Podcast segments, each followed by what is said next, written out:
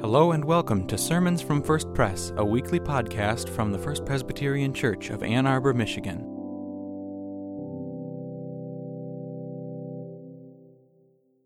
The scripture this morning is from the book of Isaiah, chapter 55, verses 1 through 3a. Ho, everyone who thirsts, come to the waters. And you that have no money, come and eat. Come, buy wine and milk without money and without price. Why do you spend your money for that which is not bread, and your labor for that which does not satisfy? Listen carefully to me, and eat what is good, and delight yourselves in rich food. Incline your ear and come to me. Listen so that you may live.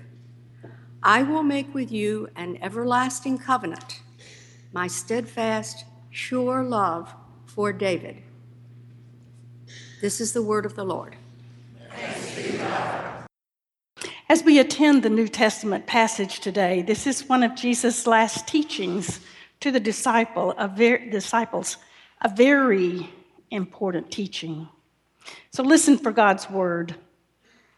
I give you a new commandment that you love one another. By this, everyone, just as I have loved you, you should love one another. By this, everyone will know that you are my disciples, if you love one another. This is the word of the Lord. This is a sad day. It is a very difficult day, is it not? And all of us gathered here have gathered like men and women and children in houses of worship all over the world. And we gather to try to make sense out of the horror in Paris. But we can't do that because it's senseless. We will not be fixed here today. The world will not be fixed here today. But maybe, just maybe, friends, we will be helped by turning our attention appropriately to love and our high calling to love. Love, the alternative to terror and violence and fear. Our New Testament passage today has Jesus teaching the disciples, he says something a little curious. He said, This is a new commandment. Mandatum is that word. A new commandment to love one another. And you know, the disciples could have said, oh, You've been telling us to love people for a long time. So what's new? I want to suggest to you what is new are five little qualifying words that come in this passage that haven't appeared anyplace else. Jesus says to love as I have loved you. Oh, he's in the upper room. They know what's, they learn what is happening the next day. This is a new kind of love. This is a sacrificial love to love as Jesus loves us. When the New Testament writers wanted to write about this love, there were primarily in Greek only two words predominantly used for love, and they were uh, eros and philios. And the New Testament writers knew that this kind of love was beyond that kind of love. This kind of love was a divine love. And so Raymond Brown, in his commentary on John, says the New Testament writers went and grabbed a very little known, little used word for love, and it's that one you and I know as agape. For this is new love, this is divine, this is sacrificial. To learn more about the nature of that love, we need to look only in the New Testament, where in the same Gospel of John, we hear the words, God so loved the world. That God gave God's only Son, that we won't perish, but we'll have eternal life, love forever. Frederick Buechner has said, There is no place safe you and I can hide from God's love.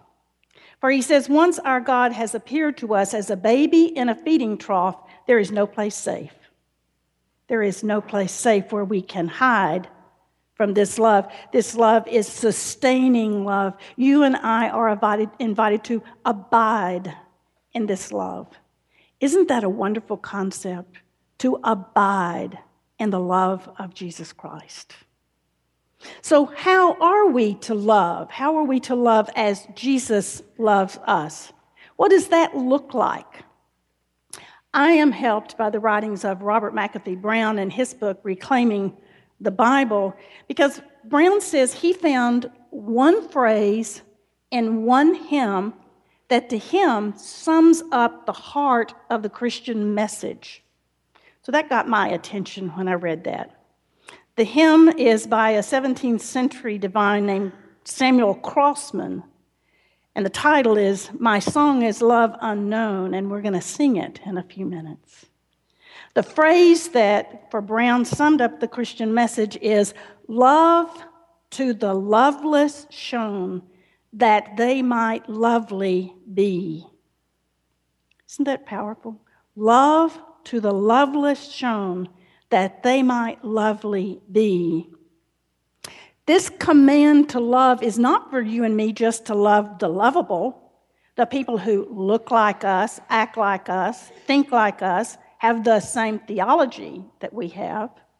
No, Jesus says even the tax collectors do that. Uh huh. You and I are to love the ones who are hard to love, the ones who are difficult to love.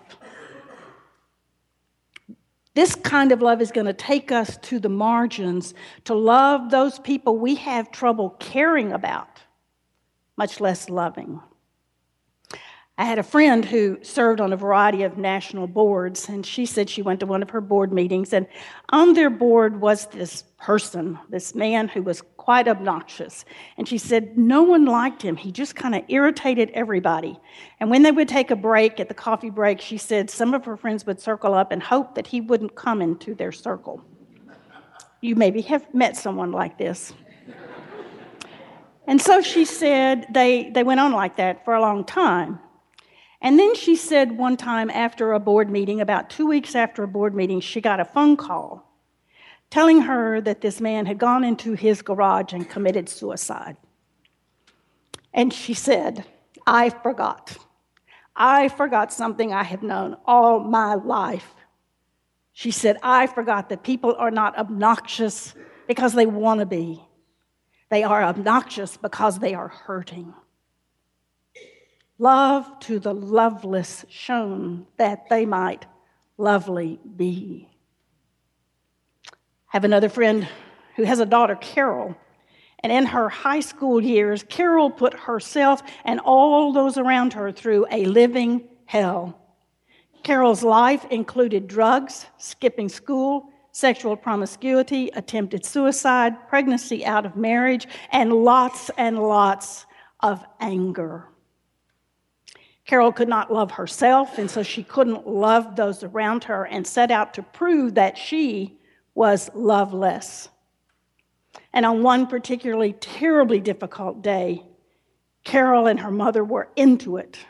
And Carol's mother said, Carol, I want you to know no matter what you say and no matter what you do, I am going to love you love to the loveless shown that they might lovely be. This is powerful love. This is difficult love, hard love.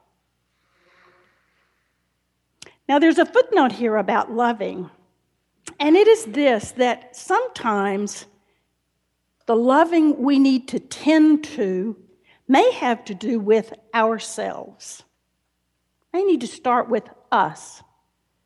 I have a, a you know, we can't love other people if we don't love ourselves. That's a fact of life. And I have an affirmation that I wrote years and years ago that I use primarily in youth ministry because some of us know by experience that adolescence can get pretty difficult. And so I wrote this affirmation of faith and used it for years. Then all of a sudden, it's kind of like God's knocking on my door saying, This works for adults too. And so it does indeed work for adults. And I'm going to invite you to join me in this affirmation by our lining it out. So it's a little like a metronome that slows it down and helps us to hear the words. So I will say a line and you repeat after me if you want to participate in this affirmation. And if you want to close your eyes, that's okay too, because the importance is hearing the meaning of these brief words. So I invite us to affirm together. I am a child of God. I am, loved. Even if or when I mess up. God still loves me.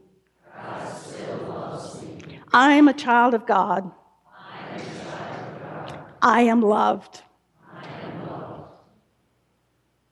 Friends, if you have trouble believing these words, are believing them to the extent that you need to believe them in your lives, I invite you to say these words outline, out loud and often, preferably in front of a mirror, until you come to know the truth in these words.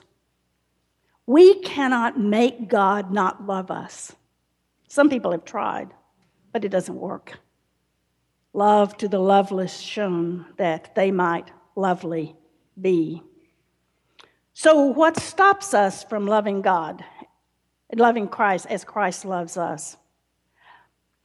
I think the answer to that is our unwillingness to risk. Because to love like this means we have to risk, and the risk is vulnerability. We are not in charge, love is.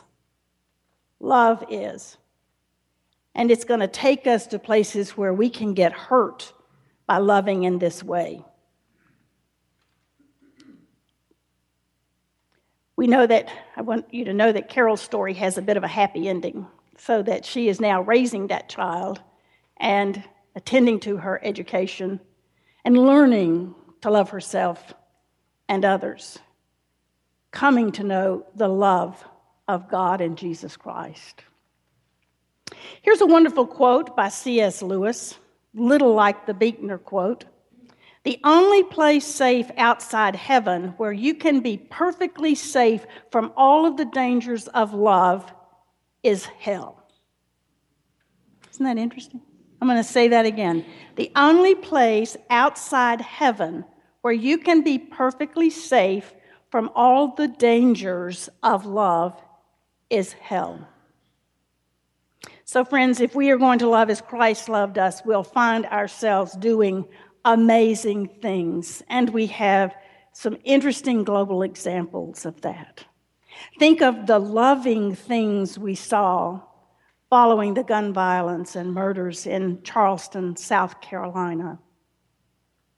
Think of the Nobel Peace Prize recipient Malala Yousafzai of Pakistan who refuses to hate those who attacked her. Think of the loving things going on right now in Paris and around the world. Giving a loud no to that kind of violence and a loud yes to love, to love. I will date myself, dare to quote a poem by Rod McKuen. but I do it anyway because he has a wonderful poem that's entitled, That Time for Loving Might Not Come Again. Isn't that wonderful? It's a little nudge to you and me that says if you think of something loving to do, do it. And if you can, do it right then. I want to tell you about a, a ministry that has influenced my ministry called the Ministry of Cards. It's simply that during my ministry, from time to time, I would receive cards from people on about Wednesday morning of a week thanking me for a sermon or thanking me for helping out someplace or for visiting someone. And every time I got those cards, they went down into the bottom right hand drawer. And I kept those cards, and on a not so good day, I would pull some of those things out and read them and be fed by them. I did this for a very long time before I dared share that with some of my colleagues that I did this. They said, uh, Yeah, we all do that. you know, those people who wrote those cards thought they were doing a little thing. It was not, it was a loving thing, and it feeds me and my colleagues. To love as Jesus loves us means loving even our enemies and praying for them. And this is a difficult thing for us to hear and be reminded of on a day like this. Joseph Campbell said in The Power of Myth that he found the Christian instruction to love our neighbors to be the highest form of love he discovered in any of the world religions. When we love our neighbors, we disarm them. So I think loving our neighbors in this day and time needs a lot of attention. And so I share with you uh, in these closing words a form of prayer called metta, M E T T A. It is a Buddhist form of prayer, and it starts off easy and ends up hard. Because there are four parts to the metta. You write a metta prayer for yourself, your yearnings, your longings, and you lay it out to God, and then you pray that prayer. And then for the second step, you choose someone you love and you pray that same prayer for that person. And then in a third step, you take the same prayer and pray it for someone you barely know. Yeah. And the fourth form is to pray it for someone you find hard to love, for your enemies. And that's powerful, folks. If we do that with honesty and integrity, it's hard. It's hard. But I want to suggest to you that the metta prayer may be a form of prayer that will help us pray our way into loving even our enemies. In Jesus' commandment saying, Love as I love you, we are given an opportunity to be a part of a life changing ministry.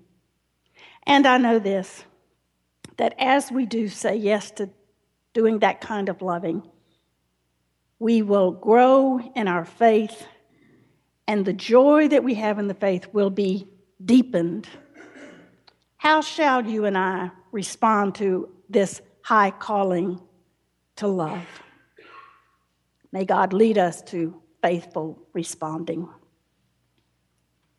Friends, if you have heard the word of God proclaimed this day, give to that God the glory, the honor, and the praise. Amen? Amen. Amen. Again, let us pray. These are times, O God, that our silence must suffice as praise.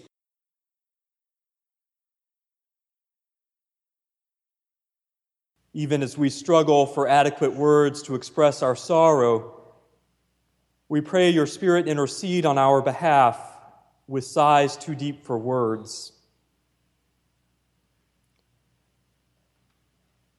In the wake of acts of terror in Paris and in Lebanon, our hearts are heavy and break under the weight of grief, anger, and fear. We remember to you, O God, all those living and dead who were victims of these dreadful tragedies.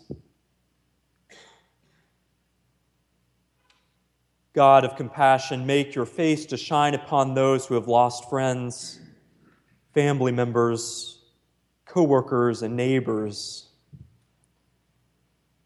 Bring your healing presence to those who suffer injuries and trauma following such terrible violence.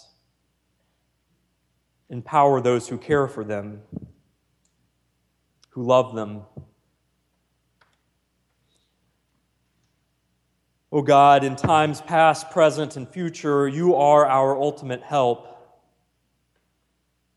We look to you to bring peace, final and lasting, between nations, peoples, and people on the earth. We struggle to believe that the violent form of this world is passing away. So we pray you renew our hope and therefore our witness to your peace known to us in the life, death, and resurrection of Jesus Christ.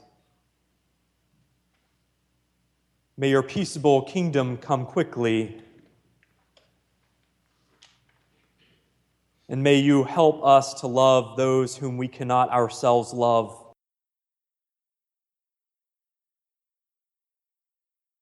Call your church loving God around the world to ministries of comfort, justice, and peace. May it be increased in courage, unity, and faith as it stands in solidarity with Christians and humans everywhere against the powers of evil, death, and fear. May your church be a foretaste and a witness to the joyful life which you intend for the whole world, even now while the world waits in pain. Even as we remember those far away, we pray also for those in our own congregation and community affected by violence, illness, and economic despair. Help us to love one another, not only with kind words, but also with concern and kind deeds. Strengthen our baptismal bonds to one another and to you, O God. Into your hands we commend all for whom we pray, trusting your mercy through Jesus Christ our Lord, the one who taught us to boldly pray together, saying, Our Father, who art in heaven, hallowed be thy name. Thy kingdom come, thy will be done, on earth as it is in heaven. Give us this day our daily bread, and forgive us our debts as we forgive our debtors. Lead us not into temptation, but deliver us from evil. For thine is the kingdom, and the power, and the glory forever. Amen. Thanks for worshiping with us. For more information, visit us on the web at www.firstpresbyterian.org or send an email to info at firstpresbyterian.org. See you next week for another sermon from First Pres.